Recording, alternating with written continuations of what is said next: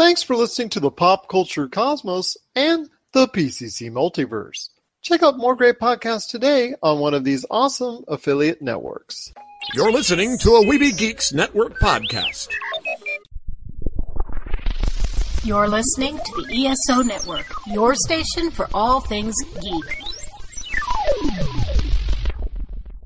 The Tangibound Network. Check it out. TangiboundNetwork.com. Listen to this show, the latest episode, every time. A proud member of the Gonna Geek Network. The opinions expressed are those of each individual. Check out all the other geeky podcasts over at GonnaGeekNetwork.com and get ready because geekiness begins in three, two, one. On this week's episode, we turn 100 as we remember 100 episodes by thanking all those who've been a part of our show and also talk a Mission Impossible. And also what we think of the Star Wars Episode 9 cast. All this and more as we once again delve into the pop culture cosmos. Welcome to the Pop Culture Cosmos. And we are here. It's 100 episodes of the Pop Culture Cosmos. This is Gerald Glassford from Pop Culture Cosmos and Game Source. We truly thank you for listening to our shows, not only this show, but to any of our shows that you've listened to before. We cannot thank you enough for doing so. Again, it is our 100th episode. We are so excited. In fact, we were so pumped up and jazzed for doing this episode. You know what? I just drove 300 miles from Las Vegas to beautiful Orange County. And who do I have here with me today? Is my good friend. He is the man, the myth, the legend behind Humanica Media. You got to check out everything that's going on with Humanica Media at humanicamedia.com, Humanica Media on Facebook, YouTube, and so much more. It's my good friend, but he's here with a special guest as well. It's Josh Peterson. What's What going on, up? man? What up? We're here recording this in person. Dude, fighting all the traffic down here was awful. Awful. I know, but I am you- glad I made it. I'm glad I made it. Gerald flew in from Nevada and by fly I mean drove. Yeah, drove through, through forest fires. Uh, some dude rear-ended another dude, and his and his front end caught on fire. That was awesome, and the line even larger. But hey, I'm here now, and I'm happy to be part of episode 100 for the Pop Culture Cosmos. You made it. Welcome, welcome. We're also joined here by Big Dog Jay Lenahan. What up? What up? What's up? What's up? Do they actually ever go on this on your shows and go on Topic Topicocalypse and go? Uh, yeah, actually they do. Yeah, Okay, Make the okay. And dog Daniel. sounds. Well, they all do actually. All right. Well, it's great to have everyone here listening to the show, and also great to have you, Justin, and also as well, Josh. Just so awesome to be here. It's it's been hundred episodes, man. How's it feel? How's it feel, brother? Uh, like the time went by really quick. Exactly. I remember the first episodes that you were doing with me, as far as on the tail end of the latter episodes of the Game Source podcast, and just started to bleed over as far as pop culture, what we were talking about. Not to say that we don't love talking about games. In fact, so much so that we started again the Game Source podcast, but we just need to talk about more things that were going on in the world movies, television, and so much more because we felt we know more about life and pop culture in general than just video games. So we decided to go ahead and be centralize on that. We talked to Rob McCallum from Rob McCallum Films. I sat down with him. He came up with the name, and together we were able to to create this along with a lot of great partners: Retro City Games, Wine, Women, and Words, Humanica Media, Rob McCallum Films, Mario Party Wars. I'll tell you what, it's been a great list, but I will run that down later because we've got a great episode for us today. We've got, in fact, Salvador Villa from Mario Party Wars. He and I are going to chat a little bit about episode 100 later in the show. Plus, Rob McCallum and I, in the middle of the Cosmic Crossfire, we had a chat as well about episode 100 and a couple other things when it comes to pop culture. So that's coming up a little bit later on. But Josh, there's a lot to talk about here on today's program as well. So what what you got for me, man? What you got for me? We, I know we were going to talk about two things. One of the things I want to talk about is the. Sorry, I was entranced by your intro here. Just And the thing is, when he in live and in person, he is entranced by it. But when it comes to us being 300 miles away from each other, you know what? He's like busy doing something. He's checking something out. He's playing a video game. He's doing something else. And I can see it actually. His mind is wandering off. It's true. It's true. The wonders of the mute button. That's all I'll say. That's all I'll say. but uh, Justin, man, so great to have you here, big dog. How's it feel to be, well, actually hanging out with us for so long, doing all this podcasting stuff? And now, not only on episode 100 for us here at the Pop Culture Cosmos, but to your great show, Topic Apocalypse, as well. Oh, it's been real fun. Just uh, just hanging out and talking. Really, anything that's relevant, anything that's not relevant. Really, just whatever anybody wants to talk about. But uh, it's cool just to get everybody's opinion on certain topics. Absolutely. We've got a lot of opinions. Uh, I know you and I have on this show over the course of uh, almost two years, my friend. Hey, it's been a good two years. Yes, yes. So cheers, cheers for everybody on episode 100. Again, thank you so much for being a part of it. Mission Impossible 6 is hitting theaters, my friend, this weekend. It's done big numbers already for the series. In fact, it's closing in on over $60 million this weekend at the box office. Josh, your thoughts on the Mission Possible series? I know you've had a chance to see quite a few of the Mission Possible movies from what I was told as well. So I want to hear your guys' thoughts, both of you, on the Mission Possible series and what you think Mission Possible 6 is going to do to really make this something special. I like that uh, they're kind of going uh, with the direction of what happens when Hunt doesn't like to take orders anymore, and when he decides to do his own thing. I think as a whole, the franchise has evolved pretty well over the years. It's in the, I remember watching the first one, and even the second one. I go back and watch them now, and the, you know the stunts were kind of really bad. But uh, and a lot of the stuff was uh, kind of corny. Like I remember in the first one where you know you have the, the stick of gum and you fold it in half, and it, it's like it's a big explosion and and all that stuff. Uh, but they, you know, they still do over the top stuff in the new ones. It's just it's just better looking special effects. Uh, I think as a whole, I like the cast development. How they brought in, you know, Real s- quick, do you know Daniel would probably be laughing right now if he heard you saying as a whole? as a whole, yeah. but uh, I like the additions, uh, like the, the constant additions of like Ving Rhames been there since the beginning. Uh, you know, they brought in Simon Pegg, Jeremy Renner. I think Alec Baldwin's been in the last couple. There's no one that's been in there the whole thing except for Tom Cruise. Ving Rhames actually missed one himself. So What, yeah, Which one was he? Oh, he missed the third one, didn't he? yeah, that's the one with J.J. Abrams. MI3, MI3, because Ghost Protocol came next, Rogue Nation, and then obviously the one we have here today is Fallout. That was, I think, the lowest point of the franchise. Well, as far as money wise, you're correct on that. Even though uh, Rob McCallum from Rob McCallum Films, he absolutely adores it, and him and I actually started to go in a little bit of a fight, uh, both on and off camera, on that as we always do in the Cosmic Crossfire. And at some point in time, he and I are probably going to debate the heck out of it. I know, as far as my opinion, MI3 is. I agree with you. Uh, one of the lower points in the series. You know, I guess because it didn't follow the one uh, 100% the tried and true formula that makes Mission Impossible so special. Now we're still talking about a movie that garnered 400 million dollars at the box office, so obviously they felt the need to go ahead and still keep the series going, and it's done very well in doing so. But there's been some corny times too, and you were talking about some of the CGI. Mission effects. Impossible 2 for sure. All the motorcycle scenes and stuff. Oh, I, I'll tell you what, that movie, I love John Woo. now I know why you want to hate me. Limp Bizkit. Yeah, that uh, Limp Bizkit. That movie. yeah. I was listening to that actually the other day. I have that song on my phone, so it's really just it's awesome. It's Limp Bizkit. classic Fred Yes. Durst, man. Yes, The one thing I did like about the third one was uh, Philip Seymour Hoffman's character, the bad guy. That's funny because he he said that's why he loves it so much is because of Philip Seymour Hoffman.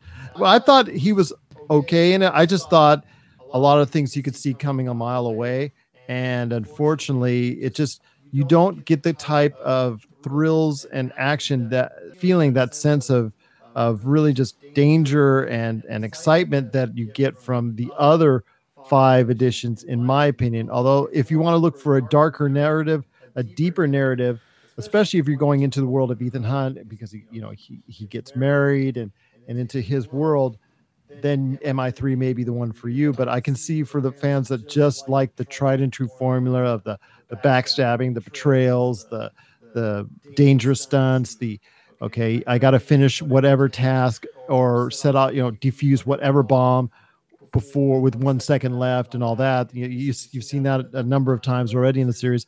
That stuff we'd like to see because we want to see what Tom Cruise is going to do next. So I hear you on that. I hear you on that. Do you ever notice that he's always climbing something monumental in all of the movies?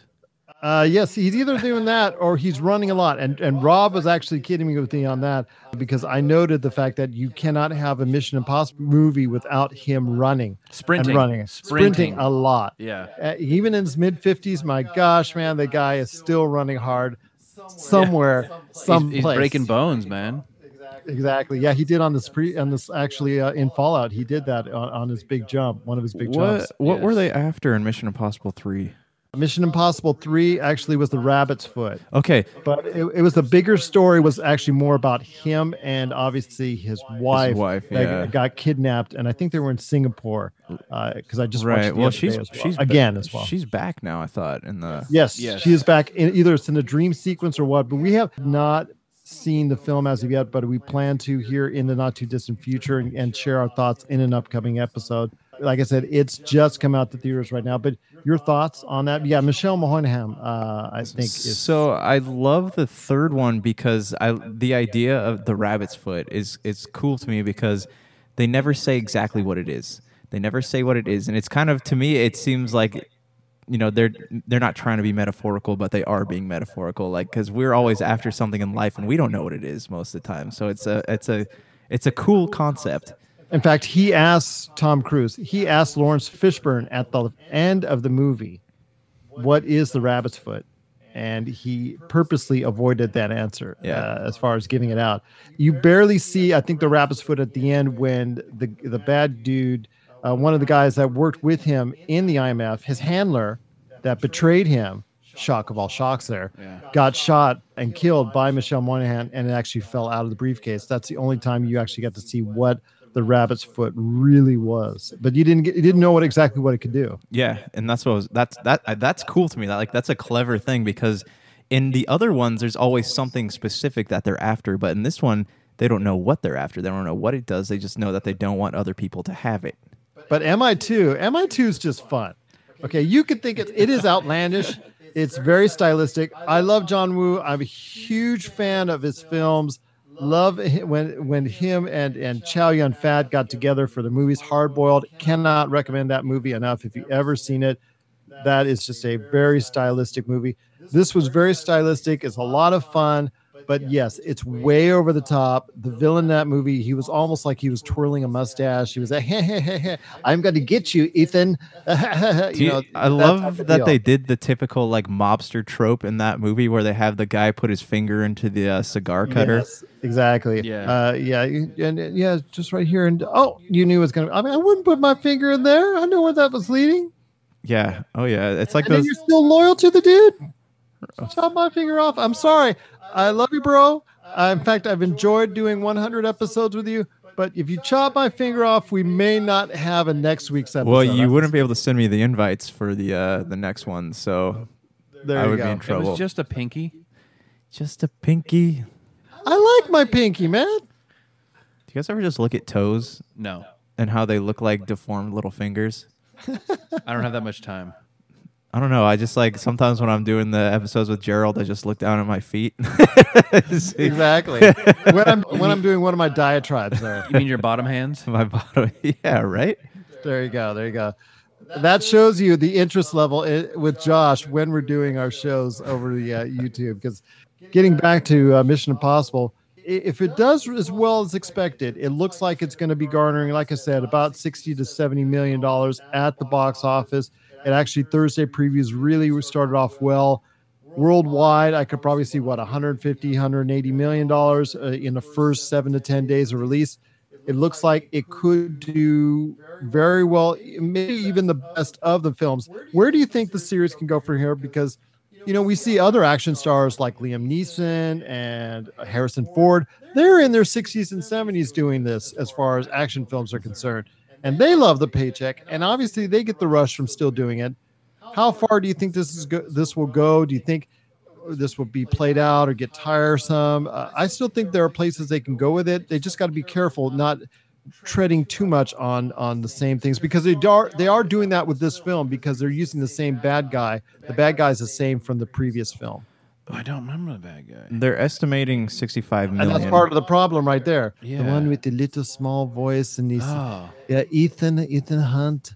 They had glasses on. Yeah. Oh, he was the guy that was talking in the trailer. Yeah. Yeah. Yes. Yes. Yes. He, yes. he was wearing a beard this time Yes. because he's been in prison all this time. Yes. Ethan, I'm going to get you. What did you? What do you think? How much do you think uh, Henry Cavill and his fabulous mustache are going to bring in? Well, uh, it's a shame that he's, uh, you know, it seems like he's there to eliminate Tom well, Cruise. but is, at parts it show he's there. From what I understood is that he's there in case Ethan doesn't follow orders. So he's there to help as long as he's doing what he's told. But at the end of the trailer, you see him going mano a mano, helicopter a helicopter, shooting it, shooting But, the early, helicopter. but earlier you see him fighting with Tom Cruise in the bathroom against another guy, yeah. and uh, it's cool. He's like a weird like anti-hero slash bad guy. Yeah. But at some point, he turns on him for whatever reason because maybe he just doesn't get the job done. It's a shame Jeremy Renner is not in this. He's not in a lot of major films lately that he should be in right now when it comes to Avengers Infinity War and now this as Oh, well. no. So- He's not in this one either. But yeah, he could not make it, I guess, due to Or- scheduling Uh, reasons. Fallout or, no, no, no. He's, oh, I'm sorry. He's not in. He was in. Uh, he was Ghost- in Rogue Nation, Rogue Nation. And, Ghost Protocol. Yes. Okay. All right. All right. But yeah, he wasn't in this one. Uh, I don't think they killed off his character. He may come back at some point. He's just But on- where do you think the series needs to go? I think you have to eventually replace Tom Cruise, or at least uh, bring in a new character. Do you think, if you want to continue the franchise into the foreseeable future? I think he can go one more, but then again, we see Oh no, this no, with no. I think I think he's got at least a couple more in him if he wants to. But I'm just saying, if for the overall goal of the franchise, you have to bring in something new that it's believable. Like he could be the he could run the uh, the IMF or whatever. I think that's a bigger problem that's facing a lot of studios when it comes to not only Mission Impossible, but also Fast and Furious, and then maybe Jurassic World eventually Well- as well. If Chris Pratt wants to decide he's he no longer wants it, Yes. the the stars are getting older in Fast and Furious. How long are they going to be acceptable stars that are that we want to see time and time again? Same thing goes with Mission Impossible. He is approaching 60. Are we going to be able to embrace Tom Cruise in the role of Ethan Hunt continuously? Like you said, I, he may have one, maybe two more, but after that, does it get a little bit more like uh, Sly Stallone, where he's just doing Expendables? And after after one or two times, that charm has written just it, it's just worn off. I wonder too, like if they're trying to make this into like a James Bond franchise, and so maybe they could replace, still have Ethan Hunt be the main character, but replace him. But that's only ever really worked for Bond. They tried it with Jack Ryan, and it did not work out very well. So I, I guess then, in order to keep it interesting, they would have to give him some kind of, and they can't do the thing where like I've been out of the game for a while. Well, no, I think they should do a new character that comes along to kind of take up the mantle. Yeah, I think it needs it needs not grounding, but it needs like a foundation though. Instead of like, because how many times is you know their little agency going to get dissolved, and how many times is Ethan Hunt going to be a fugitive, and how many times is this going to happen? Like they need to have a foundation. Well, remember he says it in the trailer. Henry Cavill says he goes, "How many times has uh, Hunt's government disavowed him? How much? How much is he going to take until he said enough?" right. And uh, which just seems to be what happens in this movie. Is kind of like the. It could be the final one because it seems kind of from the trailer. It seemed kind of like, like finite. Like Yeah. he's had enough. But if that's the case, I'm sure they can figure their way out of it if Well, I'm sure movie they makes could, yeah. enough money. Yes, money, money, money. It's all about that money. But it's uh, definitely a great time to actually get into the Mission Impossible series. Not only because Fallout is out in theaters, but to you know, if you haven't seen the series, share us your opinions. We'd love to see your opinions and your thoughts on the Mission Impossible series. Check it out on video, Blu-ray, streaming, however you can get it. A lot of them are right now on FX, so that means FX now. If you're you know for free for here, you know people in in the U.S., but wherever you get your streaming, your video, your Blu-ray, your DVDs, check it out. And if you have already, share us your thoughts. Popculturecosmos at yahoo.com. Also as well, Pop Culture Cosmos, Humanica Media, and Game Source. And let us know if you like the series, which one's your favorite. Do you agree with us? Disagree with us? What about Ghost Protocol? What about Rogue Nation? I really like Ghost Protocol. I actually think to me that is the number one choice for the Mission Impossible series. I know Josh thinks otherwise. You're I think you're leaning on MI3. Yeah, I like MI3, and then I do like MI2. It's just because it's endearing. I feel like I have to go watch it now. Uh, well, which one which one do you like the best? The best I liked um I think it was Ghost Protocol where they brought in all the new characters and stuff. I thought that was a really refreshing like idea, and it worked out really well. The, the chemistry and the cast worked really well. Uh, but you know what they are all missing that the first one had? Emilio Estevez. Oh my gosh. Emilio. Emilio, indeed. Emilio, uh, unfortunately, met an untimely end. Spoilers for a 1996 movie, but yes, uh, the series itself has been awesome, and it's just great fun to watch the movies. A lot of enjoyment out of it. Just watching Tom Cruise do his crazy things, and I, I hope that there will be more iterations in the series. But at some point, like you said, it's going to have to be a changeover to another established star. Hopefully, uh, not ones that, that we're going to go, ugh, but hopefully ones that we're going to actually be embraced and, and not have the internet go wild over. One, I- one I- thing you have to respect about Tom Cruise is, yeah, you may think he's crazy, but he tries and does most of his own stunts. That's why he got hurt. But he enjoys it. He likes to do the da- dangerous stuff, and it makes it that much more authentic when it's the re- re- exact, the actual person doing the stunts, the character. If they don't get Tom Hiddleston to replace Bond, I would love to see him in the Mission Impossible role. There you go. There you go. But yeah, yeah, yeah. But isn't the IMF an, a U.S. agency? But then again, you know that that's that's never stopped. Hey, he Hollywood played Bowl. what's his He- name? he- the he played uh, the country singer. Uh, Tom. No. Hank Williams. Yeah, like I said, that's, Williams, that's, yeah. Hank Williams. that- that's never stopped Hollywood. no, and a lot of like um like another person. Mel Gibson, Heath Ledger in The Patriot. Oh, that's true. you go. Yeah. Need I say more? Because we were talking about this earlier about uh, potentially Ben Affleck leaving Batman and who would be a good replacement. Everybody says Jake Gyllenhaal, but what I was thinking the other day, I was thinking about it would be um, Michael Fassbender. That would be pretty solid because he's pretty low key. I think he fits that role well.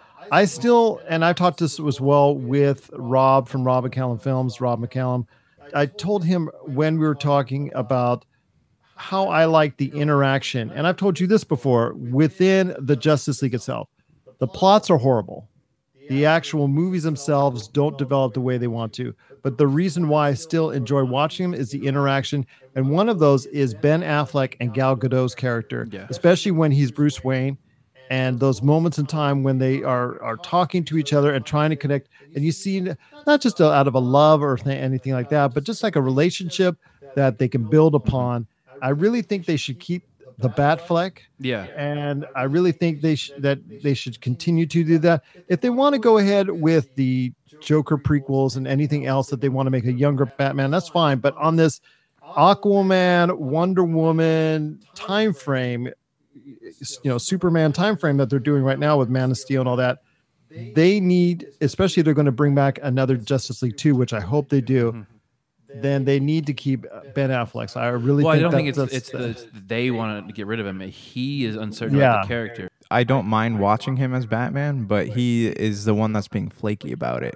Yeah. yeah, yeah, I, I agree with you. Like And Chris, that's- Christian Bale, he enjoyed playing Batman. but he just didn't want to do five or six more. And I think that was the issue. So Well, I understand that when you you know you don't want to pigeonhole yourself into one character. and and he hasn't, but he hasn't really branched out into doing anything really, really substantial since then. Right. He's done quite a bit, can but see where he can afford to be picky. yeah, that's true. That's true. He's got all that Batman money. Yeah, I mean, he comes from a history of like he went from doing Kevin Smith movies to Who? Oh, Ben Affleck. yeah, yeah, to yeah. doing like stuff that was winning But awards but and stuff. When he directs, like if he, like I'm, I'm really upset that he didn't, he stopped directing the Batman movie, the standalone. that was Matt Reeves was doing it, right? I think he's doing it now. But yeah. he should have. You're right, because he should have written it and directed. Well, he because was. He was originally, uh, but I guess he it, it was just taking too much out of him or time. He didn't have the time to do everything because he's such a good director with uh, The Town, one of my favorite movies. That's what Rob had said. And then uh, Argo was so good. I would just think that it would just be like super gritty and just like right. a Batman movie should be. yeah. Yeah. Not all jumped up on you know trying to be funny and fun and Plus, at this point, if they want to continue that timeline with a new person in the place as Batman, it kind of messes things up for the viewer. You're listening to the Pop Culture Cosmos.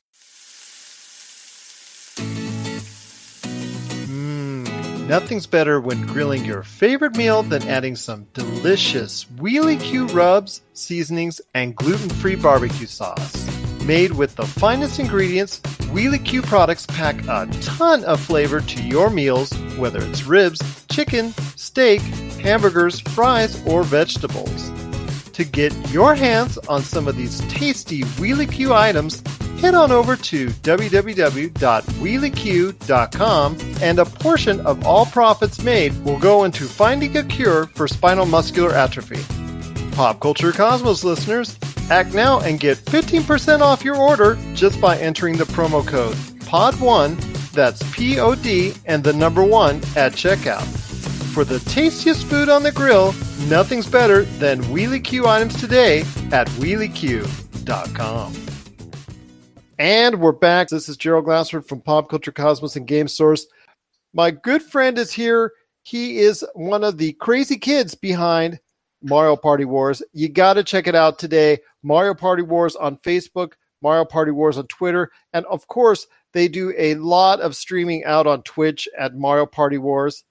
Plus, also there's first-person shooter nights with Bad Luck Yelthin, and and they also have their tournaments up there as well. Our expert when it comes to board gaming, my good friend Salvador Villa. What's going on, my friend? Uh, it's a pleasure to be here, Gerald. Thank you for having me. I'm doing good, by the way. This part of our conversation is going to be aired for the episode 100 of the Pop Culture Cosmos show. And yeah. well, thank you so much. I tell you what, it's been a long time coming. We've done a lot of great things. I, I just want to say from the heart, man, from everything that Mario Party Wars has done to help us promote the, the pop culture cosmos, I cannot thank you and the staff of Mario Party Wars for everything you've done.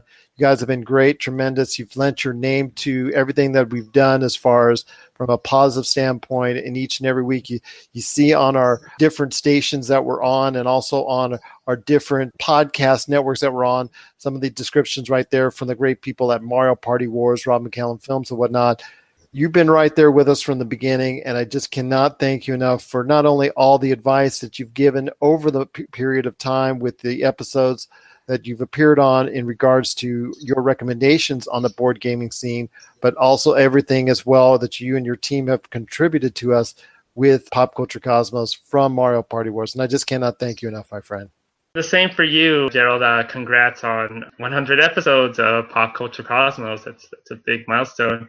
We honestly appreciate that you guys have given us the same in return, helping promote what we're all about, allowing us to get involved with what you guys do, talking about board games or even other pop culture related stuff from time to time. Not to mention, at least for us, I mean, we just hit five years of Mario Party Wars, and that was probably our biggest accomplishment so far. Just to have gone from the beginning up to five years at this point with so many more opportunities for ourselves to uh, to come out for. And it's thanks to you and many of our other amazing supporters that I mean that keeps this happening. And yeah, you guys are just have been such a great impact for us as well. So thank you for that. It's greatly appreciated, my friend. Five years it should be congratulated upon because I'll tell you what, as someone who was running Game Source for a while and has just recently brought it back, that was for several years. I know what a challenge could be to bring something off the ground from so small into something much larger. And we're doing it now with Pop Culture Cosmos, although we're only up to two years, my friend. We're we're still not up to you yet. Uh, I remember when I started Pop Culture Cosmos two years ago, I actually had uh, red hair and uh, I didn't have any gray around. But look at me now, my friend. Yeah, I'm an old man after 100 episodes. but I will say this it's great having you guys a part of everything we do here at Pop Culture Cosmos the PCC multiverse and everything that you do for our shows. And and hopefully that we can not only continue it throughout the the entirety of of our program but as we garner new radio stations for our syndicated networks uh, I just want to make sure everybody out there continues to know about and continues to hear the good word of your great organization Mario Party Wars so Tell you what, Sal, just want to wish you and the team continued success with Mario Party Wars. And again, out there, if everybody wants to know the latest and greatest going on with Mario Party, uh, Mario Party tournaments, and just see some great things going on and interact with some people, are just having a great time. Check it out today, Mario Party Wars on all the major social media outlets Facebook, Twitter, and Twitch as well. It's been great, Sal, as always, my friend, and continued success to you. And you know I'm going to be hitting you up soon when I need more board gaming advice because you know after I get your autograph, of course. nah, and I'll be ready for that. i have got plenty more uh, lined up for you guys. It's just always great to have you aboard here talking all the wonderful things about tabletop gaming. Same for you, Gerald. Thank you so much for your time, for the opportunities, and just all of the support you've given us. No worries, my friend. As always, it's great having you part of the pop culture cosmos. Based on the webcomic by Sarumaru, FX Unit Yuki is now available on the PC Engine and TurboGrafx systems.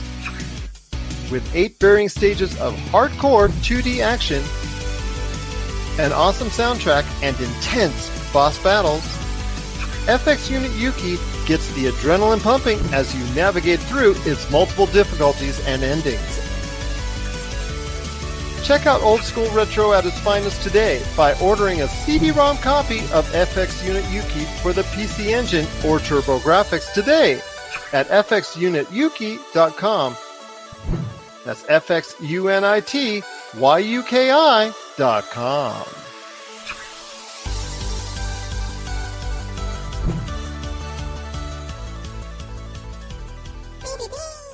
And we're back with the Pop Culture Cosmos. This is Gerald from Pop Culture Cosmos. Thanking you so much for being part of our 100th episode.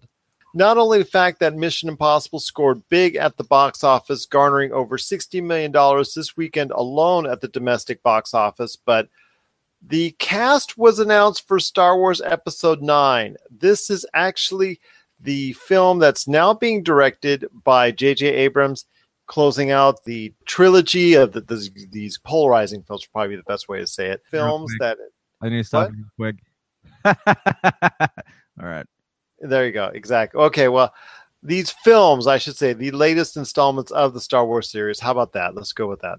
So the cast has been announced, and I guess it's not too much of a surprise. There has been some names that were announced that we already knew about that we that we thought might be in there including Billy Dee Williams playing Lando Calrissian. That's something that's been, uh, I guess, heavily rumored two three weeks ago that was pretty much confirmed. But there were some interesting names. Obviously, Mark Hamill coming back as a type of Force Ghost type deal. But the one name that stuck out as far as what they're talking about, who returning to the actual episode nine, is the late Carrie Fisher. And you know, we had talked about before about the ways that Carrie Fisher was going to be utilized, if at all, in episode nine. Uh, I had some thoughts about it. I know you have too, in regards to her being represented from this point forward. I thought they had an out for her in episode eight and a way to have her go out in a proper format that would fit well with what they were trying to do in the script, but they chose not to. But it looks like at this point in time, episode nine will have actual footage from episode seven that was not utilized and bringing her into the fold as far as episode nine is concerned. Daisy Ridley, John Boyega, Oscar Isaac, Adam Driver, Lupita Nyong'o, Domhnall Gleeson, everybody who's been in there before, Kelly Marie Tran, they've all been there before.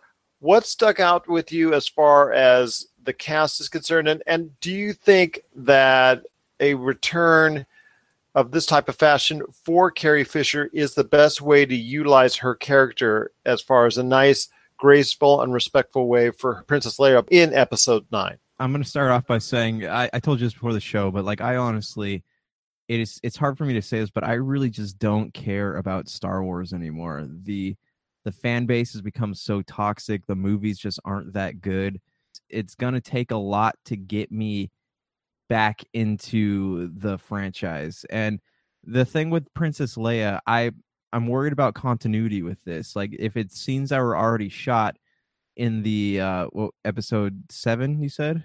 Yes, that's correct. Episode 7. I'm assuming they're like outtakes, deleted scenes or or maybe just practice drive-throughs, run-throughs or some other material that was not seen in episode 7. Yeah, so that has me worried. Like, is it go? Because I guess my question would be: Is it going to be like flashbacks? Or are they going to try to make it, you know, live as they're talking? Or because this this could be, I mean, it could be good, it could be bad, but it also seems sort of desperate to me because I know they need to close her arc out, and I hope they do it respectfully. But you know, with Princess Leia or Carrie Fisher, and then Billy Dee allegedly coming, Billy Dee Williams allegedly coming back, Mark Hamill it seems like they're desperate to regain the fan base. It's, it seems like anyone that might have dropped off the franchise after the last one, they're trying to get them all back. And, you know, I'm gonna go see it because I'm already committed. But I at the same time like, is this going to be? Is the story going to feel too crowded with all these people in there, and especially with Princess Leia using old footage of her? Is it going to make sense? Are all these characters coming back going to make sense?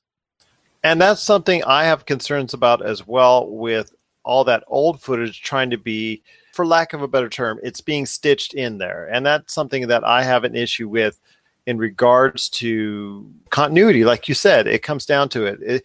Is it going to be a seamless transition that sounds and looks and appears by all instances like if she was actually there for the shooting of episode nine? That's something that I uh, am very concerned about as far as when I watch. And I, I know, and since we all know what's it's going to happen, as far as we're all going to be looking forward to taking a look and, and, and the eye and the focus will be on her. Is this going to make sense within the whole plot of Star Wars Episode 9? It's also kind of playing with fire, too, because you look at how divisive the last film was. And I didn't absolutely hate it, but I did, you know, along with you, express a disinterest in it.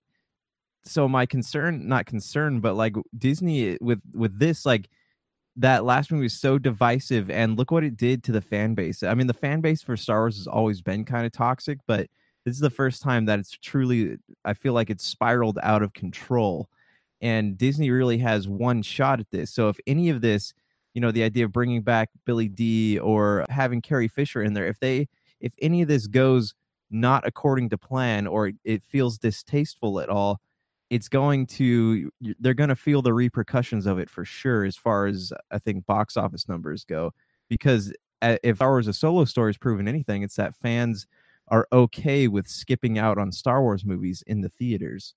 I agree with you, and there's a lot of to take in on that as far as what you were saying because it, this is a key time and a key thing for the Star Wars universe as far as Episode Nine is concerned. Because not only does it close out the entire Skywalker saga, but it also is supposed to be good enough so that people will return to the Star Wars franchise in whichever direction or directions they want to take it into. And after what we've seen with The Last Jedi and how polarizing it was, and for the most part, The Force Awakens was thought as a acceptable film, but by many standards, people thought it was too closely directed to what happened with the original Star Wars Episode 4 and thought it was too similar to that in its structure. So it'll be interesting to see where Episode 9 takes us. The characters that were announced that are new to the Star Wars franchise, as far as the actors themselves, one of them we are very familiar with if you're a fan of the Americans on FX, which is one of the best shows that has been on television the past several years, and in fact, this was the last season for it, but it has garnered much acclaim. Keri Russell will be playing a role as not yet announced yet, but she will, she was most likely been confirmed for for being a part of Star Wars Episode Nine. Plus Naomi Ackie and Richard E. Grant, and how they will fit into all this mix is obviously very interesting because those are the only three names so far that have been talked about that have been added into this mix in regards to a cast. So I ask you, with only three names being announced as extra individuals in this cast, what does that tell you as far as the story as a whole? And do you think it's just going to focus primarily on the Kylo Ren Rey factor and, and a final battle to the end on that? I don't know, man. Like, I hope like like I said, I'm very disinterested in Star Wars right now, especially and it's not just because I didn't like the last movie that much. It's just because the story feels like it's not going anywhere. It feels like it like the First Order and the Rebel Alliance, like they feel very small at this point, small and disjointed, and it seems like they're they're just two like neighboring warring neighborhoods, kind of like Romeo and Juliet, like the Capulets versus the uh you know whatever the other people's names are but it's I that's the thing like it doesn't have the epic feel that it did once and like they they put so many jokes in the last one it it doesn't like Kylo Ren to me he doesn't feel menacing anymore and as far as like adding new characters goes like that's where's the story going to go? That's what I want to know is like are they going to close the story out are they going to do something with like Endor and uh you know like they with Return of the Jedi?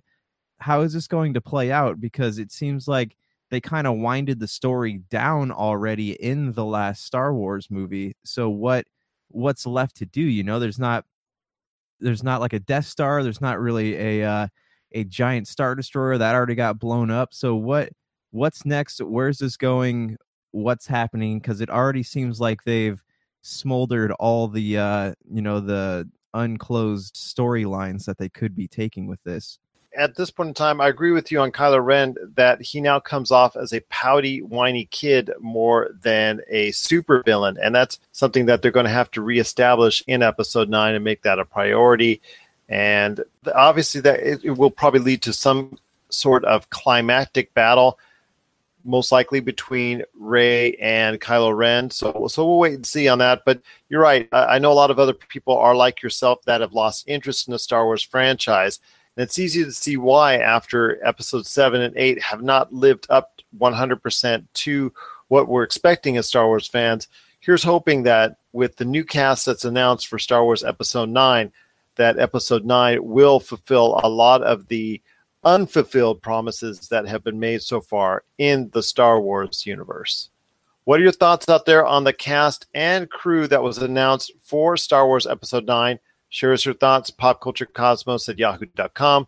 Also, as well, Pop Culture Cosmos, Humanica Media, and Game Source on Facebook and Twitter as well. Well, when we return, we've got more great pop culture stuff for you on our 100th episode of the Pop Culture Cosmos Show. We'll be right back. Rob McCallum Films is back with a vengeance. This year, we're set to release Power of Grayskull, the definitive history of He Man and the Masters of the Universe, which chronicles the ultimate 80s billion dollar franchise, Masters of the Universe. See exclusive interviews and hear untold stories from the people responsible for creating the world of Eternia, a place full of magic and science, and learn about the craft of creating action figures and animation. Power of Grayskull drops this year and is just one of our many projects at Rob McCallum Films.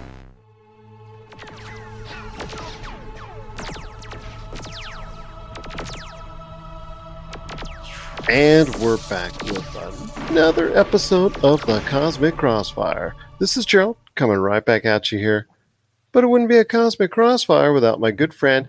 He is the man among men when it comes to Rob McCallum Films. You got to check out everything that's going on today at robmccallumfilms.com.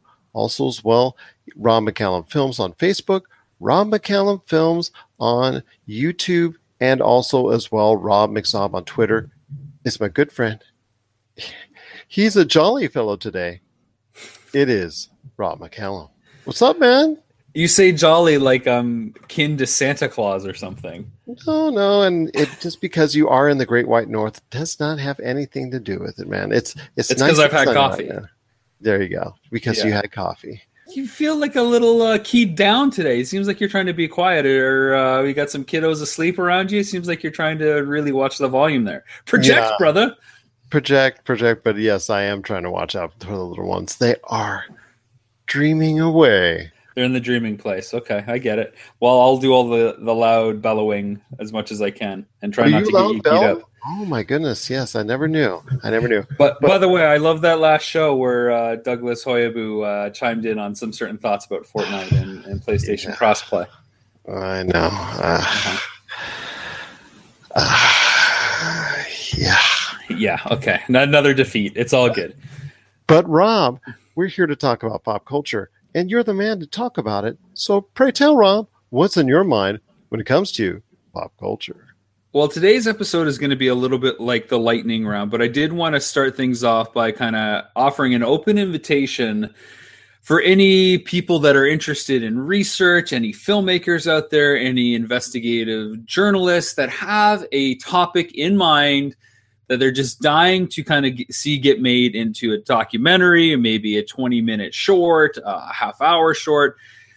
I want to talk to people that have a burning desire to tell a story from a certain point of view that, if possible, ties to the world of pop culture or, or could be universally driven. If you've got an idea, me and my team, Rob McCallum Films, Pyre Productions, Creative Dynamic, we want to talk to you guys and basically help be a part of that process. We've got a lot of films and series out there.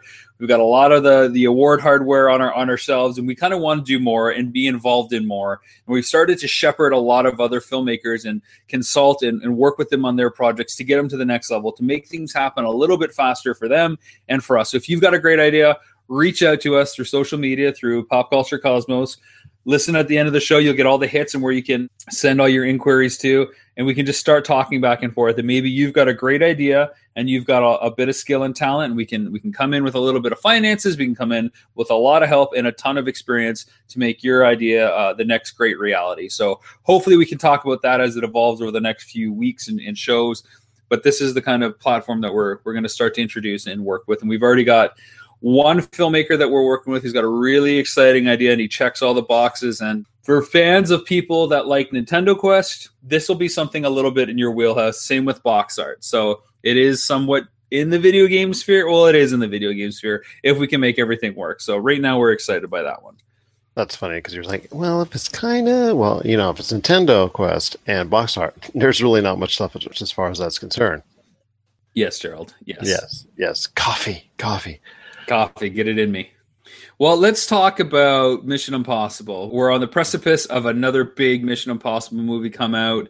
And once again, headlines are talking about the massive stunt that's going on in this film. And this is a, I think, 25,000 foot halo jump that Tom Cruise does in this film. Now, this is on the on the heels of massive stunts that he's done before, where I think in MI2 he did that freeform rock climbing, the John Woo film. I think it was Ghost Protocol that he was outside of a building climbing up and down it. You know, Bond has had its fair share of stunts too. I think the the one that springs to my mind is the opening of Goldeneye, the bungee jump off that one dam, which seemed crazy. Are these stunts staples of these big action films, or are they icing on the cake? They are part of it. In fact, what are know, they staples? Do they drive it? Because I mean, they're always headline worthy, but is it necessary? Look at the poster for the previous iteration in the Mission Impossible series. What is Tom Cruise doing? He's hanging outside of the plane. I mean, it's come to that point where the big stunts are part of the series. And I'll tell you what, I've just, in efforts to catch myself up again with everything that's going on in the Mission Impossible universe. In fact, I'd like to, you know, at some point in time, run down first to worst exactly what's going on. As soon as I finish watching Mission Impossible Fallout. I'm just excited for it, my friend. It looks like a great trailer. The action's there. The you know, there's obviously a lot of storylines that you know may hit or not hit depending on on what's going on. Because that's been a problem with the movies in the past is that not all the storylines have clicked, or we're used to seeing this person turn, this person good, this person turn bad. This you know nothing is as as they seem. So thing that we can count upon is fast well, you know action. What? I, I, I, well, I gotta stop you right there. I gotta stop you right there because you're picking on story, and I think out of out of many action franchises, Mission Impossible is far above the lines. I think maybe the second one is is the weakest in the entry, and I'd love to go back and forth with you because Apple just had all five films that are already out in 4K for 30 bucks. I picked it up. I'm going to go through them. I won't be able to watch Fallout until it hits digital in about three months but that would be fun to kind of maybe go back and forth on, on this stuff. I would, I would, because I have a list, uh, you know, that, that I'm formulating here. But it is part of the stable where the big stunts, Tom Cruise running, and uh, Tom Cruise running. Next, you're going to say Tom Cruise running, Tom Cruise shirtless, and the big stunts. No, well, I don't know about shirtless, but I know he runs a lot in these Mission Impossible films. You got to admit that, my friend. he runs a lot. I love that that's a staple for you. You know, uh, the one film that doesn't have big stunts in it, and I mean, I guess you could say the first one has a little bit of stunt work with all the wire hanging and stuff. But MI3, the Abrams directed one, the one that really rebooted the franchise after I think there was a six or seven year gap between number two and yeah. number three, that is by far my favorite. And it is the most self contained smaller film because it's also character driven and the stakes are high and there's much more of a of a mystery and intrigue to it. But there are no stunts, and I think it it beats anything else we've seen so far. You're not going to like me then. And wow. and then also you got to remember that's the one that's done the least worldwide. Mission Impossible 2 is actually one of the most successful. So well, because I, I, it was I, the second one uh, after the massive hit when it first came out. So Mission Impossible 2 is going to do huge. It brought John Woo into the into the foreground, but Mission Impossible 3 put the franchise ahead of the directors. From that point on, it wasn't about the directors who were making the films, it was about the franchise.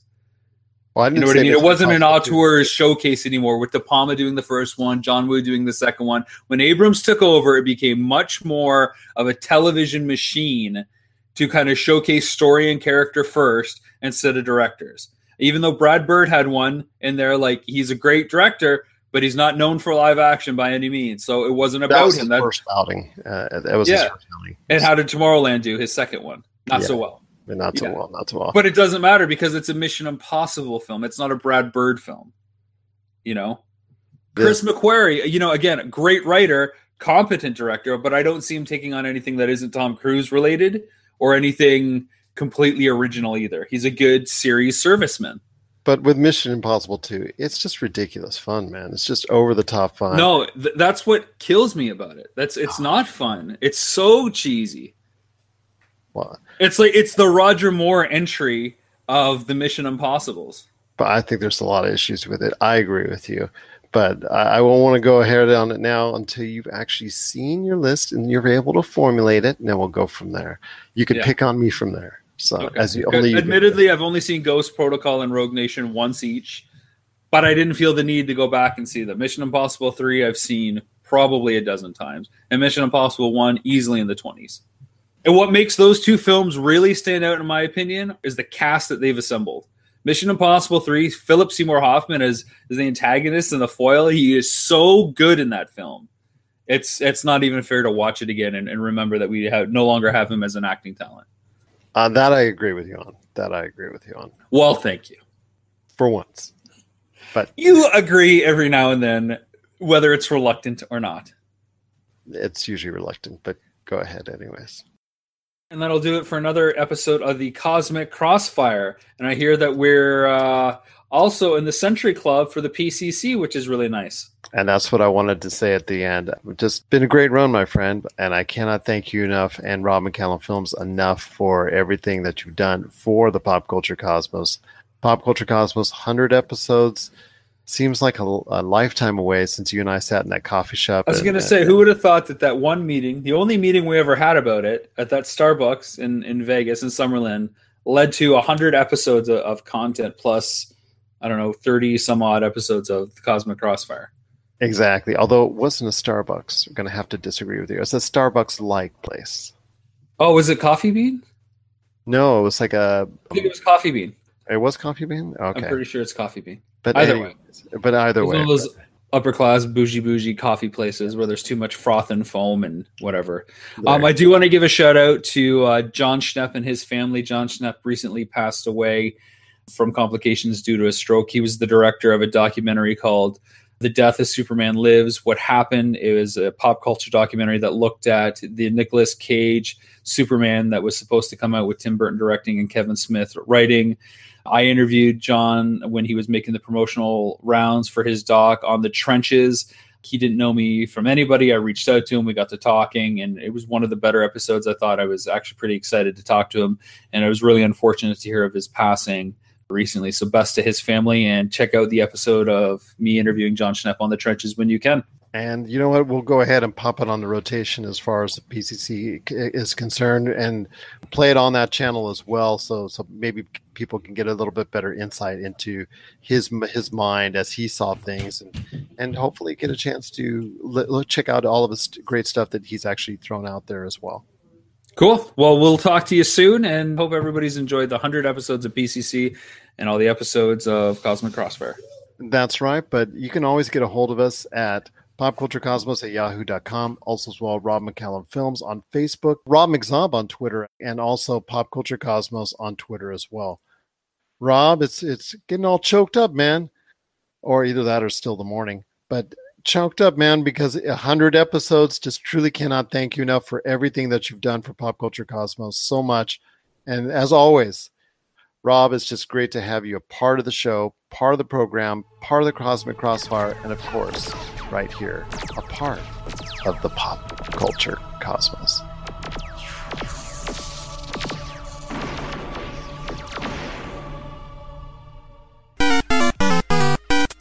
If you're tired of sifting through flea markets for rare and unique games, we can help. Retro City Games in Henderson, Nevada, only five minutes from the Las Vegas Strip, has all your favorite gaming staples, classics, and a wide selection of rare games with new stuff always appearing on our shelves. Come in and chat with Nicole or Doug about your love of games and watch as they help you complete your collection or find your childhood favorite. And don't forget, Retro City Games loves trade ins. So if you have any Nintendo, Super Nintendo, Sega, Xbox, PlayStation, or even PC games, come in and visit Retro City Games today. Welcome to the new metropolis of gaming, Retro City Games. And we're back to close out the show. This is the Pop Culture Cosmos. This is Gerald Glasser from Pop Culture Cosmos and Game Source. I'm here with Big Dog. What's up? What's up? And also as well, Josh Peterson.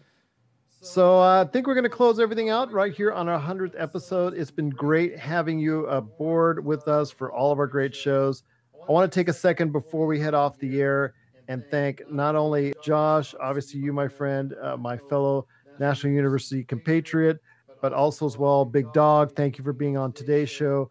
Want to also thank obviously Rob McCallum from Rob McCallum Films, Christopher Tyler Baker from the Fantasy Football Pager podcast, who's sat in for you guys on occasion. So I cannot thank him enough for everything he's done.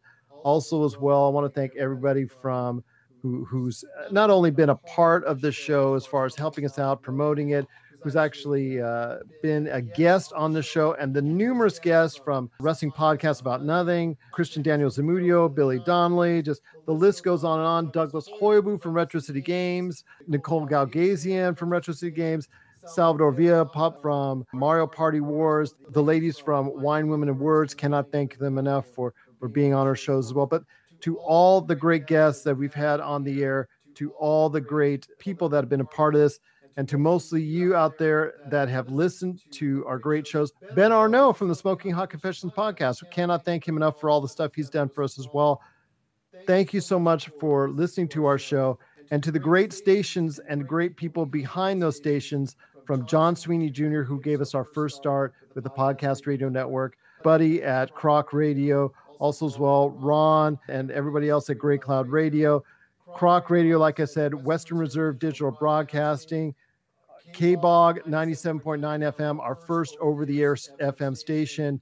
Cannot thank cannot thank you enough for for everything that you've done for us and allowing us on your station. WZQR, our second over-the-air FM station. Thank you so much for allowing us to be on the air as well. MileHighRadio.com out of Colorado. Cannot thank you enough for being on your station as well during the peak afternoons. IPMNation.com. It's been a pleasure working with you as well. And thank you enough for allowing us on your channel one. Great Cloud Radio, Croc Radio, Western Reserve Digital Broadcasting for overseas. And I, will tell you what, including outside the US when it comes to Croc Radio in Canada, thank you so much. But if you're in the UK and you've listened to us on the awesome Matthew Richards Radio, Matthew, just thank you so much for allowing us on your station. Thank you so much. And everybody check out his great station, Sword Radio UK. You guys have been tremendous over there, and I cannot thank you enough as well. In Australia, I want to thank the the kids at Youth Jam Radio in Perth. I wish you all this much success for everything you're doing, and and I hope you continue with that. And thank you so much for playing our show. In fact, we love the fact that you actually take our show and put it into a two-hour format and you know mix pop music with it. We thought that was a real cool and novel idea, and makes us even more what we were looking for when we were creating the show, and that was a radio type format. Variety FM, IP switch. If you want to check out a great station as well in Australia, check them out because they've been so tremendous with us. And they love the fact that when we send over our promos promoting the show as well, cannot thank you enough for allowing us on the air. And to all the different stations on podcast networks from the ESO network, Mike and Mike that's out there, thank you so much for being a part of the pop culture cosmos scene, allowing us on your network. Also, as well, We Be Geeks, Mark from Tangent Bound, you've been tremendous in supporting our podcast the whole entire time. To everyone out there from Podbean, Apple Podcasts, Anchor, and to the over what I guess what now probably 30 to 50 different podcast networks that you can find our show on. Just cannot say thank you enough to everyone who has ever listened to our show and everyone who continues to listen to our show. Just cannot thank you enough for for making this happen. A hundred podcasts in, and many, many, many more hopefully to come. Man, any yeah, last yeah, thoughts? Yeah, no, I agree, guys. Thanks for tuning in and making us getting us to the 100th episode. Most podcasts don't even get past episode 50, so I think we're looking pretty good right now. you know the future looks bright. We're hoping uh, we're gonna. I've got some ideas I'm going to discuss with Gerald on incorporating some new elements into the show, and hopefully that'll bring a new bite to the podcast. I hope so as well. But still, it's been a great time. Uh, obviously, being the number one show on the Podcast Radio Network for over a year now has been a tremendous honor, and we continue to appreciate everyone that listens to us. And thank you again, Justin, for being on the show as well. Cannot thank you enough for allowing me, you guys, to come in here, drive over 300 miles to just be here, just to talk some good pop culture with you. No problem. Enjoyed it. Thanks for having me on the uh, historic 100 episode. There you go. There you go. Any last thoughts, man? No, I mean this is uh, it's it's been fun. Like Memories of the way we It's been a good one indeed.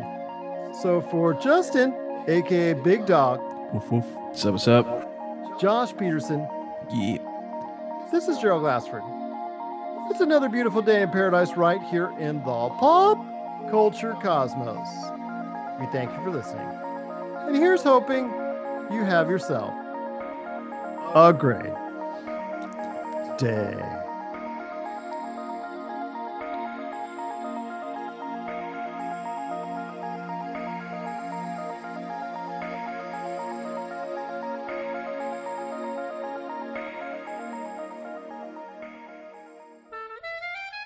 Did you know the ESO Network has a brand new Patreon? That's right, we're asking for your help, and you could do it for as little as a dollar a month. Don't fret, all your favorite shows will still be available for free as always, but you can get exclusive podcasts and more not heard anywhere else but on our Patreon. To sign up for the ESO Network Patreon's easy. All you have to do is go to esopodcast.com and click on the link.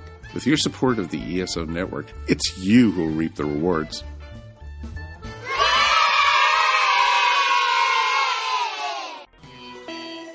You're listening to a Weeby Geeks Network podcast.